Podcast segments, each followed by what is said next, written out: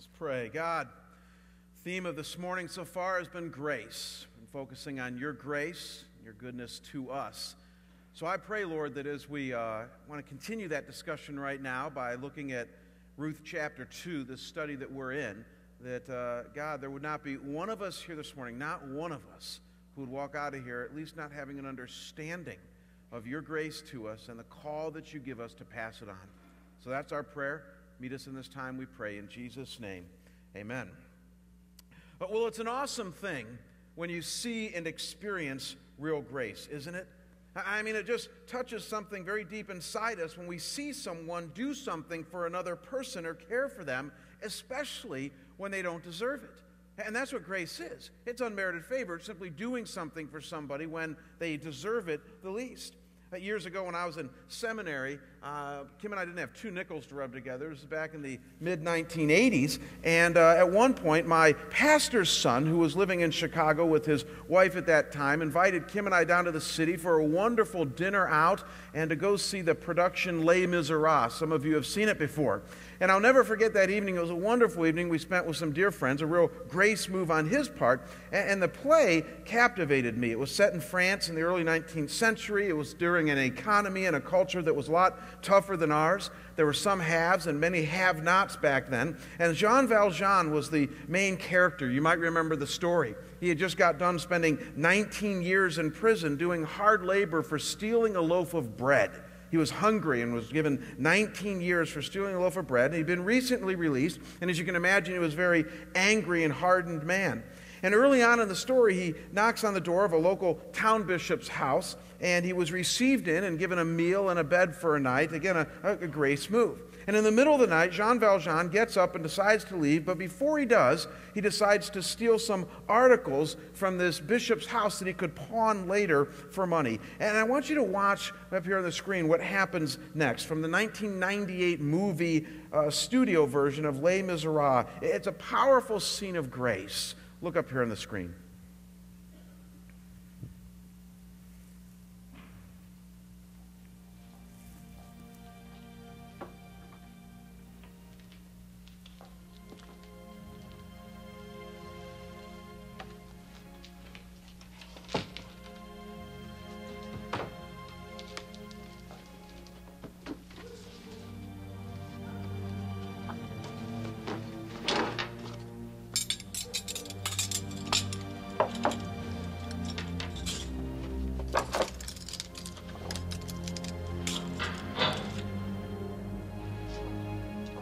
Is anybody there?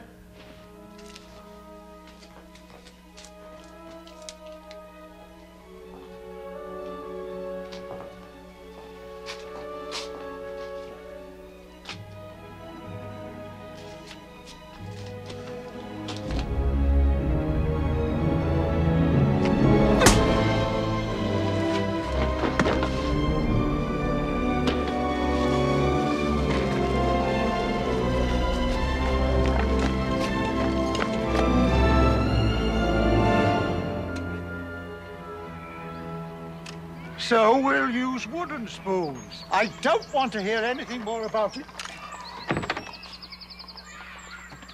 I'm sorry to disturb you, You caught him. but I had my eye on this man. Oh, and thank God. I'm very angry with you, Jean Valjean. what happened to your eye, Monseigneur? Didn't he tell you he was our guest last night? Oh, yes. After we searched his knapsack and found all this silver, he claimed that you gave it to him. Yes. Of course I gave him the silverware. But why didn't you take the candlesticks? That was very foolish. Madame Gillot, fetch the silver candlesticks. They're worth at least 2,000 francs. Why did you leave them? Hurry. Monsieur Valjean has to get going. He's lost a lot of time. Did you forget to take them? Are you saying he told us the truth? Of course. Thank you for bringing him back. I'm very relieved. Release him. You're really letting me go? Didn't you understand the bishop? Madam Gillot, offer these men some wine. They must be thirsty. Thank you.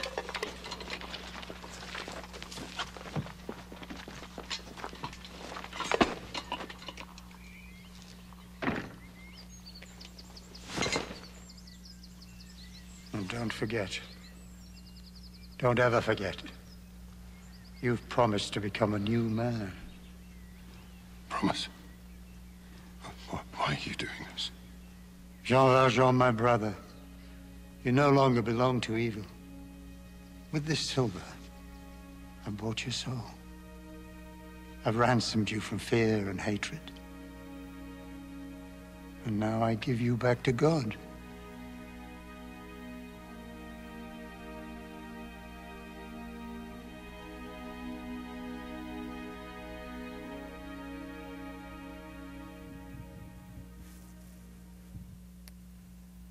You've gone to the play or read the book or seen the movie, you know that what just happened is the turning point for Jean Valjean and the message of the entire script, namely that grace, when given and received, has the power to change the trajectory of one's life. I mean, from this point on in the story, Jean Valjean goes on in that from that one powerful encounter with human and divine grace to a life that is truly transformed. He actually goes on to become the mayor of a small, poor town and provides meaningful work for hundreds of people in the town. And throughout the rest of the story, it chronicles Valjean's interplay with some key individuals and how he passes on this grace that he has now received. People who were equally unworthy of it as he originally was. His life was altered. He was brought to God. And the whole point of the story is that it all goes back to grace.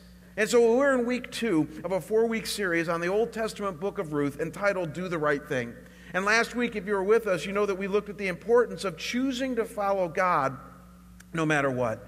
And this week, we're going to look at the power of grace and even more the call that God gives to you and to me to pass on to others this powerful grace that, as I'm going to show you, He's already given to us. And so, if you want to pull out your outlines and open up to the book of Ruth, chapter 2, I want to share with you just two simple truths today that I think you're going to latch onto for your own life that come right out of the text here, right out of the storyline uh, out of Ruth chapter 2. And we're going to park here for all of our time this morning in Ruth 2. And so, here's the first point, and then we'll read the scripture, and that is that so many of us have been given great grace.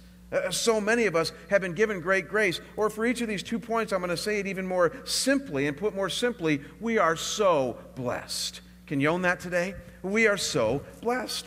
If you remember from last week in Ruth chapter 1, we saw that there was a severe famine in the land of Israel. As a result of this, a particular godly family decided to go to the next country over, the country of Moab, seeking relief. And while they were there for the 10 years, the father died. The two sons married Moabite women. They were in Moab. And then the two sons died, leaving a total of three widows. And one of the widows, a young woman by the name of Ruth, who was a Moabite, decides to trust Almighty God and head back to Israel with the matriarch of the family, Naomi. And so we're left at the end of chapter 1 with Ruth and Naomi arriving back in Bethlehem near Jerusalem, penniless, husbandless, and wondering what's going to happen next. And so let's read what happens next in the next few verses, the first few verses of Ruth chapter 2. If you didn't bring a Bible, look up here on the screen. Otherwise, follow along with me in your Bible. Ruth chapter 2, beginning at verse 1. It says, Now Naomi had a relative of her husband's, a worthy man of the clan of Elimelech, whose name was Boaz. And Ruth said, or Ruth the Moabite said to Naomi, Let me go to the field and glean among the ears of grain after him in whose sight I shall find favor. And she said to her, Go, my daughter. So she set out and went and gleaned in the field after the reapers. And she happened to come to the part of the field belonging to Boaz, who was of the clan of Elimelech. And behold, Boaz came from Bethlehem, and he said to the reapers, The Lord be with you. And they answered, The Lord bless you. Now, pause right there. Now, I'm going to get to in a minute what all this gleaning and reaping and harvesting thing is about. But simply for right now, what I want you to focus on is that guy, Boaz. Boaz. And I want you to notice with me very specifically that Boaz was greatly blessed by God. In other words, simply see that on multiple levels, Boaz had been given great grace to him by God. So, for instance, notice with me that he was a physically strong man. He was a physically strong man. How do we know that? Well, Boaz, in the original Hebrew that the Old Testament was written in, his name literally means strong. It's the same Hebrew word that describes the pillars in front of the Old Testament temple that held it up, described about in 1 Kings chapter 7. Uh, his name connotes a man of physical strength and physical stature. Boaz had been blessed by God in his health and the fact that he was strong. That's what his name means. That's what the author is trying to communicate to us here. And then notice further that Boaz was also a wealthy and influential man. It says again there in verse 1 that he was a worthy man. Again, that literally means a, a man of wealth and reputation. You see, in that culture, land ownership was critical. It created wealth and it gave someone a heightened status. And Boaz, the author is making very clear here, was a man who owned like a lot of land. And in owning land, this gave him a wealth and reputation in his culture and in his community. So we got a guy of physical stature, a guy of wealth and influence, and then, as if all of this were not enough, notice a third key thing about this guy Boaz, and that is that he was a spiritual man.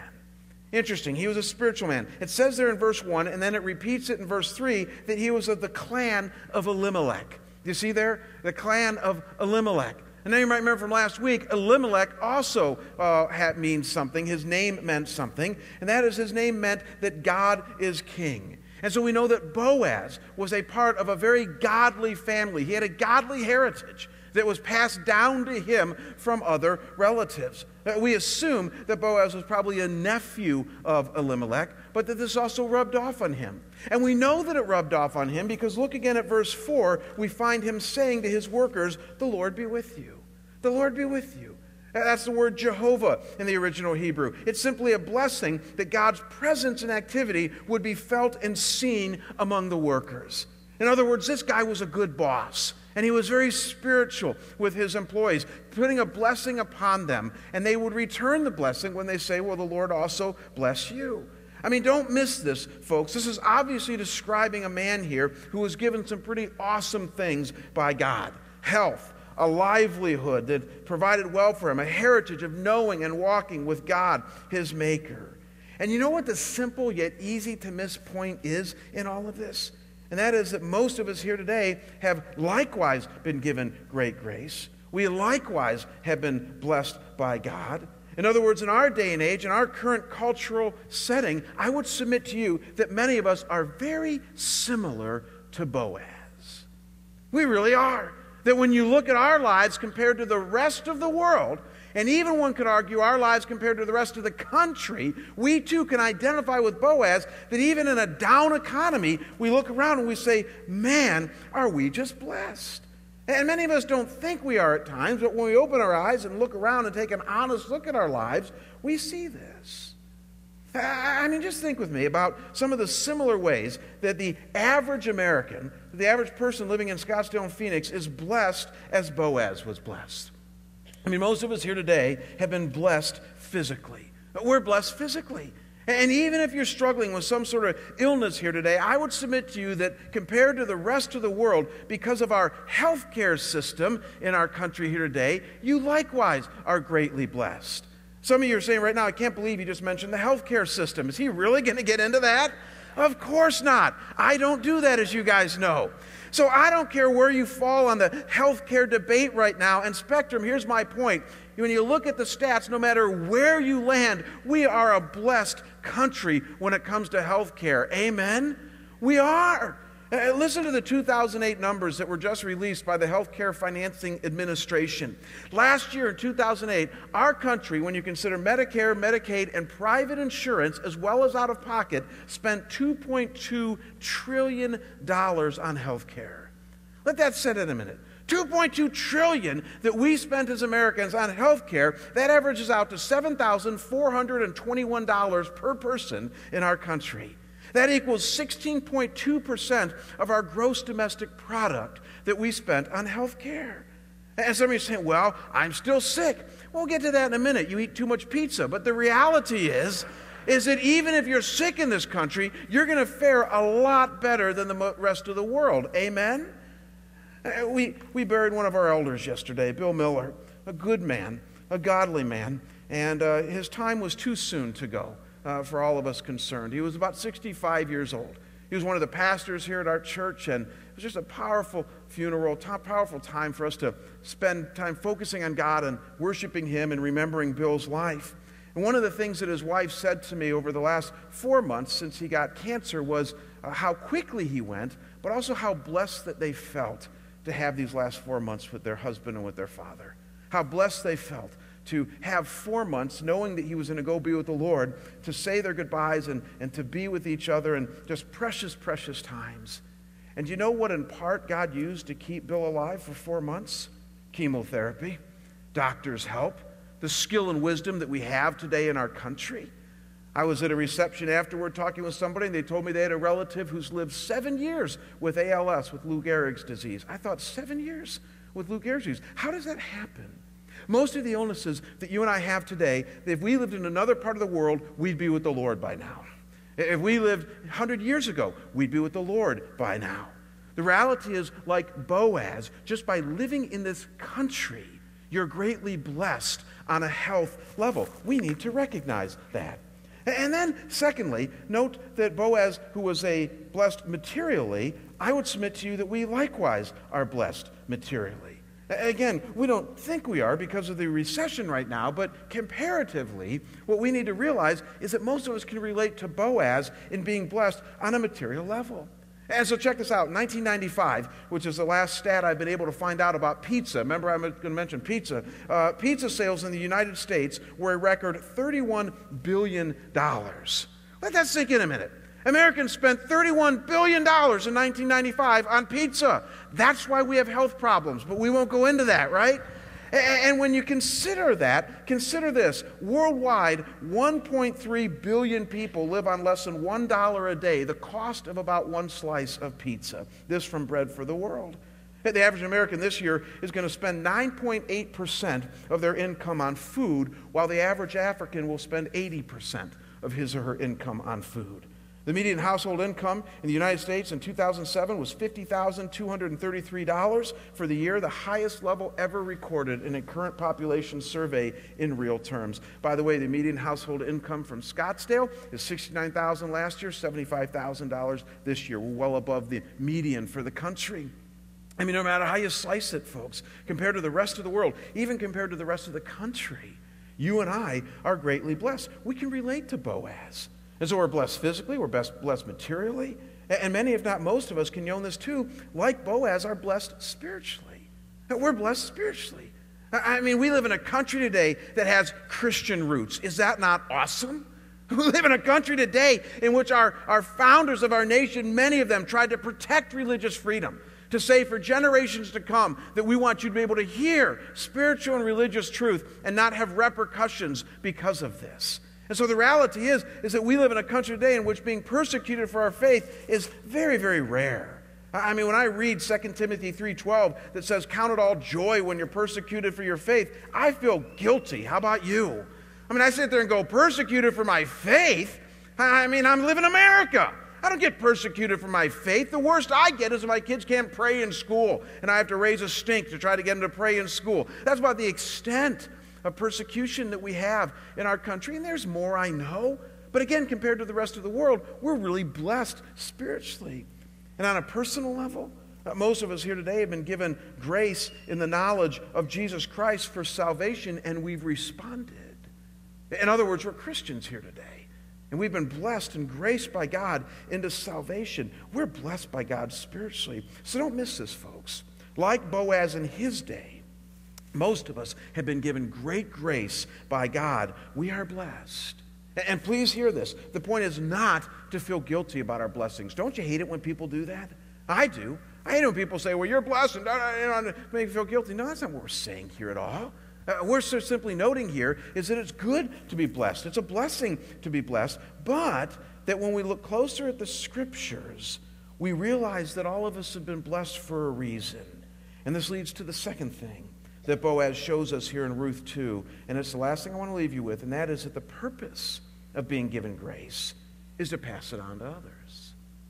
Did you know that? The purpose of why you have been given grace by God, why you're born where you were, is that you might pass it on to others. Or, again, to put it more simply, we have been given blessings in order to be a blessing.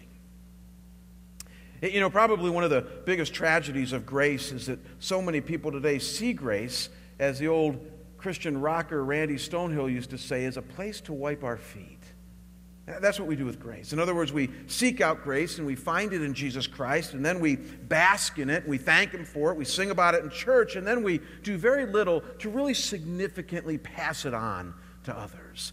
In other words, we've seen grace as simply a place to wipe our feet as we thank God for it, not as a place to pass it on to others. Uh, study after study, folks, shows that Christians don't forgive very easily, at least on issues that really matter. Studies show that we don't share our faith very often or courageously, even though heaven and hell hangs in the balance for most people around us. And we don't practice what one Christian author calls love of another kind, in which we commit radical acts of kindness with those in our sphere of influence. And yet, Boaz, what I need you to see, didn't see it this way at all. Let me show you what I mean. I want you to look with me at how this very blessed man responded to Ruth. Let's look a bit more intricately with this uh, when it came to the grace that he showed her. I want you to look at how Boaz responded to this undeserving foreign woman who happens to wander into his field. Look at how it goes on to describe this in verses 5 through 7 of Ruth 2. It says, Then Boaz said to this young man who was in charge of the reapers, Whose young woman is this? And the servant who was in charge of the reapers answered, She is the young Moabite woman who came back with Naomi from the country of Moab. She said, Please let me glean and gather among the sheaves after the reapers. So she came, and she has continued from early morning until now, except for a short rest. Now, pause there. What I simply need you to see at this point, folks, is that there is no reason at all for Boaz to care or even take more than a passing glance at Ruth. I mean, she's simply a poor person taking advantage of her legal right under Mosaic law to follow behind the harvesters who were picking up grain, corn, and barley and picking up whatever in, in what was left and dropped behind. You see, the law clearly said that if somebody was harvesting their crops in their field, that whatever fell behind, whatever was dropped behind, they couldn't pick up. They had to leave it for some poorer person or a foreigner in their midst who wanted to glean, we call it gleaning, the sheaves in order to get food for themselves. And so, what Boaz was doing here, what Ruth was doing here, was nothing out of the ordinary, nothing unusual at all for Israelite society. And yet, look at what Boaz does next. Because not only does he not take note or does he take notice of Ruth, but he gives and passes on grace. And I mean grace in multiple forms. Look at verses 8 through 10. It says, Then Boaz said to Ruth, Now listen, my daughter, do not go to glean in another field or leave this one, but keep close to my young women. Let your eyes be on the field that they are reaping and go after them. Have I not charged the young men not to touch you? And when you are thirsty, go to the vessels and drink what you have, what the young men have drawn. And then she fell on her face, bowing to the ground, and said to him, Why have I found favor in your eyes that you should take notice of me, since I am a foreigner? No, Mrs. folks. Two words that sum up the grace given to Ruth by Boaz here, and they are provision and protection. That's what he provides for her. Provision and protection, the two things that God had given to him, he now passes on to her. He says, Stay in the field and glean freely. Hang with the other young women and follow them. Make sure that you drink water. It's a grace of provision. He provides for her out of the grace that God had provided for him. And then he further says, And the young men aren't going to touch you. Eh, because you see, even a young foreign woman in Israel back then needed the grace of protection. Boaz had been given grace by God, and now he provides the same grace to Ruth. And yet it doesn't stop there. Look quickly at what verses 14 to 17 go on to say that Boaz does even further. It says, And at mealtime, Boaz said to her, Come here and eat some bread and dip your morsel in the wine. So she sat beside the reapers, and he passed to her roasted grain, and she ate until she was satisfied, and she had some left over. And when she rose to glean, Boaz instructed his young men, saying, Let her glean even among the sheaves, and do not reproach her. And also pull out from some of the bundles for her, and leave it for her to glean, and not rebuke her. So she gleaned in the field until evening. Then she beat out what she had gleaned, and it was about an ephah of barley. And so track this, folks. I mean, there's grace all through this. At mealtime, he, he treats her like one of the family and has her join them for a meal. And then he tells the workers to do two things. This is powerful. He says to allow her to actually reap, not just glean. In other words, pick the actual grain, not just what falls. And then he says, when she is reaping, by the way, just make sure you drop a little bit more for her so that her and Naomi have enough. And as a result of all of this, Ruth takes back to Naomi an ephah of grain or barley. Anybody here know what an ephah is? I didn't, so I had to look it up. And Bible experts estimate that an ephah is about 20 to 25 pounds or four and three quarter gallons of grain. I mean, that's a lot of grain for two widowed women. That's what Boaz gave her. I mean, this couldn't have helped his profit loss comparison, could it? I mean, please see, folks, it's grace. Undeserved mercy and care. God had given it to Boaz, and he's passing it on to Ruth.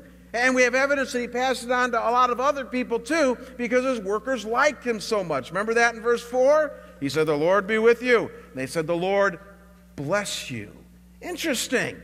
Like they're saying, Hey, God, bless this dude Boaz even more because he passes his blessings on to the rest of us. And so they wanted him to be blessed. And once you get this, the key question, if you're at all a cynic like me, and I think the author actually intended us to think this, is to ask the question why did Boaz really do this for Ruth? Eh, can you think about that with me for a minute? Eh, because you see, if you've read ahead in chapter 3, we're going to see that there actually becomes an attraction between these two people. And so we got to ask was, was this what was motivating Boaz here in chapter 2? Was this just some ploy to get a young woman? Is that what was going on here? And I don't think so. Some of you noticed earlier that I skipped uh, some verses. So I want you to look at verses 10 through 13 right now. Right after Boaz gives Ruth this first wave of grace, this provision and protection wave, look at what happens next in verses 10 through 13. It says, She fell on her face, bowing to the ground, and said to him, Why have I found favor in your eyes that you should take notice of me, since I'm a foreigner? It's the same question we're asking. It says, But Boaz answered her, All that you have done for your mother in law since the death of your husband has been fully told to me, and how you left your father and your mother and your native land and came to a people that you did not know before. May the Lord repay you for what you have done, and a full reward be given to you by the Lord, the God of Israel, under whose wings you have now come to take refuge. Then she said, I have found favor in your eyes, my Lord, for you have comforted me and spoken kindly to your servant, though I am not one of your servants. Uh, just very quickly, uh, notice here that, that, obviously Ruth and Boaz both know that this grace transfer is going on here. Three times it uses the word favor in chapter 2 here. The fact that Boaz has shown favor or grace to Ruth. And, and so they're both just clearly admitting that grace is being passed on here. But then, secondly, notice that the reason that, that Boaz is passing on this grace is simply because he wants to pass on grace. In other words, though, had, though Boaz did have some reasons for being so kind, in the end, they still weren't enough to warrant grace being given. Uh, please see this, folks. They weren't. I mean, verse 11 there makes it very clear that, that, that Boaz did have reasons for being so kind to Ruth. I mean, he says that, hey, you left Moab and you stayed faithful to Naomi and you've converted to the one true God of Israel. But think about it Israel had plenty of converts. I mean, there was provision in the law for people who would convert to Yahwehism, to the, to the religion of Israel. And so this alone did not warrant somebody showing so much grace like Boaz did. And lots of people stayed with extended family after death. In fact, quite frankly, it was really the thing to do back then that if you were a, a daughter in law and your husband died and you were living with the extended family, you usually would stay with them. It was actually Orpah who did kind of the, the unusual thing. And we have ample evidence that other foreigners had embraced the one true God of Israel. So, in the end, please see, it was at best partially merited, Boaz's kindness to Ruth, but he certainly didn't have to show her the favor that he did. And so that makes it grace. Uh, Boaz didn't owe Ruth any of this, but he chose to give it to her nonetheless. And when someone does that, it's called grace. And let me reiterate, he wasn't looking for a date. Do we all understand that? He wasn't looking for a date. He calls her daughter there in verse 8. And as we're going to see in chapter 3, this was the furthest thing from his mind. He was actually a bit older than her. And so he wasn't thinking on that level at all. He was just showing kindness, passing grace on to another woman. It was grace given, favor, and he didn't have to give it. He chose to because God had given it to him, and he wanted to bless others. And so the point becomes this, and this is what I want to leave you with here this morning. And that is if there is any truth to point one, that grace has been given to you and me, and I think that there is, then we too must pass it on every chance we get. The whole point of Ruth 2 that you and I need to walk away with is that we as well must become deliverers of grace, practicing what 1 Peter 4:10 refers to as faithfully administering God's grace in all its various forms. That's what you and I are called to when it comes to our lives. And though there are so many ways we can do this, as we get down to the short strokes, may I suggest just three ways that if you're going to take me up, take God up on his offer here, of passing on the grace that He has given to you. Three ways that you can do this. You ready for this? Look up here on the screen. The first way is this, and that is through forgiveness, or through acts of kindness. Through acts of kindness. In other words, just following what Boaz did and showing kindness to people around you with the wonderful grace that God has given you. How many of you remember about 10 years ago, I think it was, where a guy came out with a book called The Prayer of Jabez? Give me a hand raise. You remember that book? And I, I remember that book came out, and ironically, right at that time, I was studying the book of Ruth. And, and, you know, the prayer of Jabez was a good book, but, you know, it was based on a very obscure passage in the Old Testament. And, and in the end, I think one of the reasons it died down kind of quick is because it was a relatively can I say this? A little bit of a selfish prayer that you'd pray, if you remember what it's about, because you're saying to God, you know, bless me, God, expand my kingdom, and all this other stuff. And yes, the end of it was so that you might help others, but, but it was really focused on, on sort of me and God and God blessing me and, and expanding my kingdom.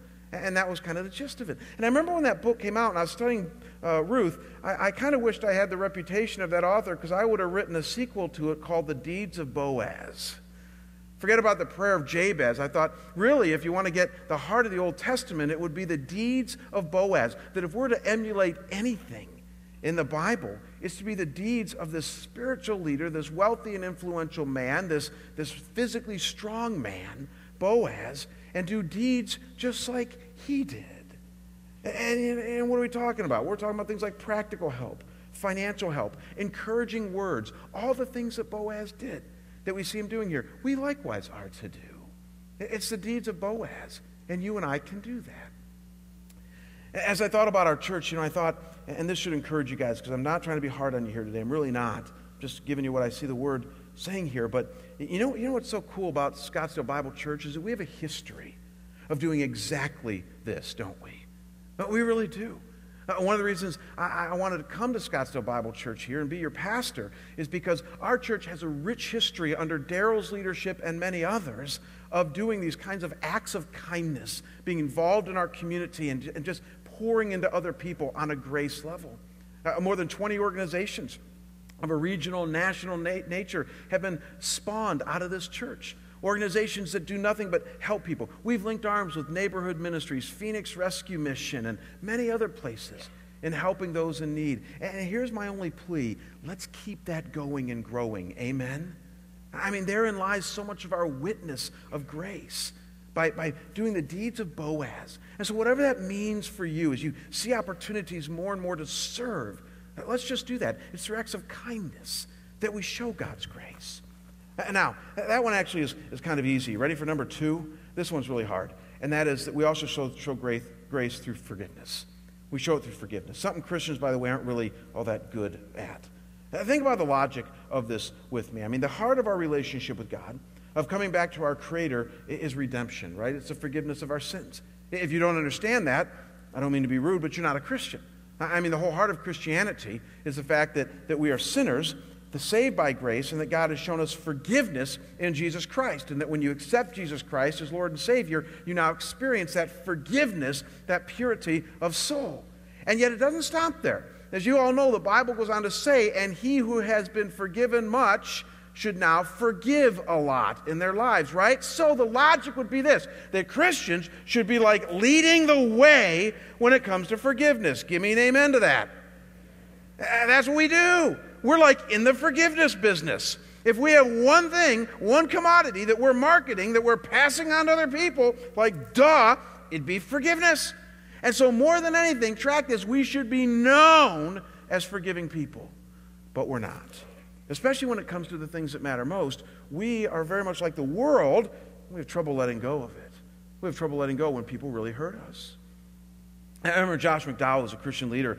I told a very honest story years ago about how when he first became a Christian, he, uh, he had a lot of problems with his dad. He was raised in a home where his dad was not very nice, and I think he had alcoholism. He's been uh, totally forthcoming about this whole story. And, and one of the things he realized is he needed to forgive his dad for what he had done to him growing up. And so he tells a story that at one point, when he was an early Christian, he sat down and he wrote this like eight page letter forgiving his dad. And for the first seven and three quarters pages, he told his dad all the things that he did wrong to him. He basically said, You did this and this and this, and now I felt, and here's how I'm at him. Just seven and three quarters pages. And at the very end, he said, But I become a Christian, and I now forgive you. Love Josh. And his point is, is, is that really forgiveness? Is that really letting go of it? Or was that more of a cathartic thing for him as a young Christian? And then he went on in this talk to talk about the fact that, that we really need to learn to let go, to let go of people's hurts against us. How do you do that? And the scriptures are very clear on how you do it. And that is that the more you understand how much God has forgiven you, the more you really experience that, the more you see how sinful you really are, and the more you realize how grace filled God really is, the more you're going to let go of it from other people. In other words, get this the reason that most of us don't forgive is because we really haven't experienced God's forgiveness of us. We really haven't experienced His grace. As Brennan Manning writes about, we really not seen our lives as ragamuffins, and God is the great grace giver. Because if we did, then we wake up every day and we'd say, Oh my gosh, I can't believe how much God has forgiven me and let go of my sin. I can't wait to return the favor and forgive others in my life today. That's what it all boils down to. So the challenge for you and I is not just to obediently show acts of kindness or obediently forgive, though it might take that at times. It's to experience His grace, uh, to realize, as Boaz did, how much grace has been poured out to bask in that, to experience that through worship and through small group experiences with other believers and through your quiet times with God and however we do that. And then to realize that he who has been forgiven much can now forgive a lot. And then a third way we can show grace and pass along grace is through evangelism. through evangelism. Uh, the greatest gift of all, think about it, that when you've been given grace by God unto salvation, you can now introduce others to the giver of grace himself. And again, I would just refer you to a couple weeks ago when I talked about evangelism and basically said we don't all need to freak out and think we need to be the next Billy Graham of Scottsdale, that all God is asking us to do is be a link in the chain. Remember that illustration? Just a link in the chain.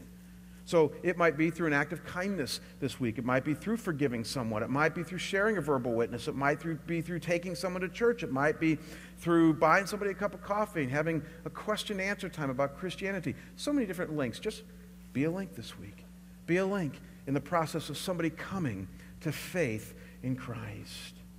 Now, so many ways to pass on grace. Here's my question to you What is God calling you to do? What Ruth has He brought your way lately? As I mentioned in the uh, introduction, uh, the movie version of Les Miserables is filled with powerful scenes of grace being passed on.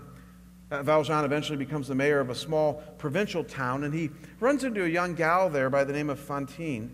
Uh, she's a worker in a factory. She was fired for having a child out of wedlock, and that child was not with her. She was in another town. So, having no money, she resorts to prostitution. She gets very sick. She's finally arrested. And as she's just about to be jailed, Valjean plays some of his cards as the mayor and he gets her bailed out and released. And yet it doesn't stop there. Fantine is likely going to die, and she's going to die with a lot of shattered dreams and dashed hopes and not seeing her daughter. And so there's still room for grace. And she's laying there in bed, very, very sick. There's some powerful words exchanged between Valjean and Fantine. I want you to look up here on the screen. Then we're going to read the rest of Ruth 2, and then we're going to pray. Look up here on the screen. But I don't understand. Why you're you being so kind? I was preoccupied. I, I didn't know. If you'd come straight to me, none of this. You need to rest. You don't want to kiss. I want you to rest. And don't worry. I'll bring your daughter to you. You're going to the Thénardiers? No, I can't. I'll send the money to bring Cosette here. She can't live with me. Of course she can. She will. She'll attend the school and, you won't have any more worries. When you're better, I'll find work for you. But you don't understand. I'm a whore. And Cosette has no father. She has the Lord. He is her father. And you're his creation. In his eyes, you've never been anything but an innocent and beautiful woman.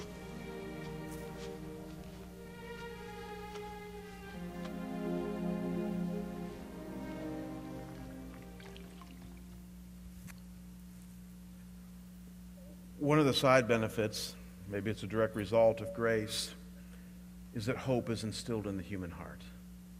That's what happens. Uh, when somebody is shown grace and given grace, yeah, they could trample on it like we've done. But the reality is, is that it instills hope in people's lives. And that's exactly the point of the movie clip that you just saw. Finally, she had hope. And that's the point of Ruth, too. Uh, because you see, due to Boaz's grace, now things are starting to change and look up for these two women. Let me read for you the end of chapter 2. Look at verses 18 through the end of the chapter.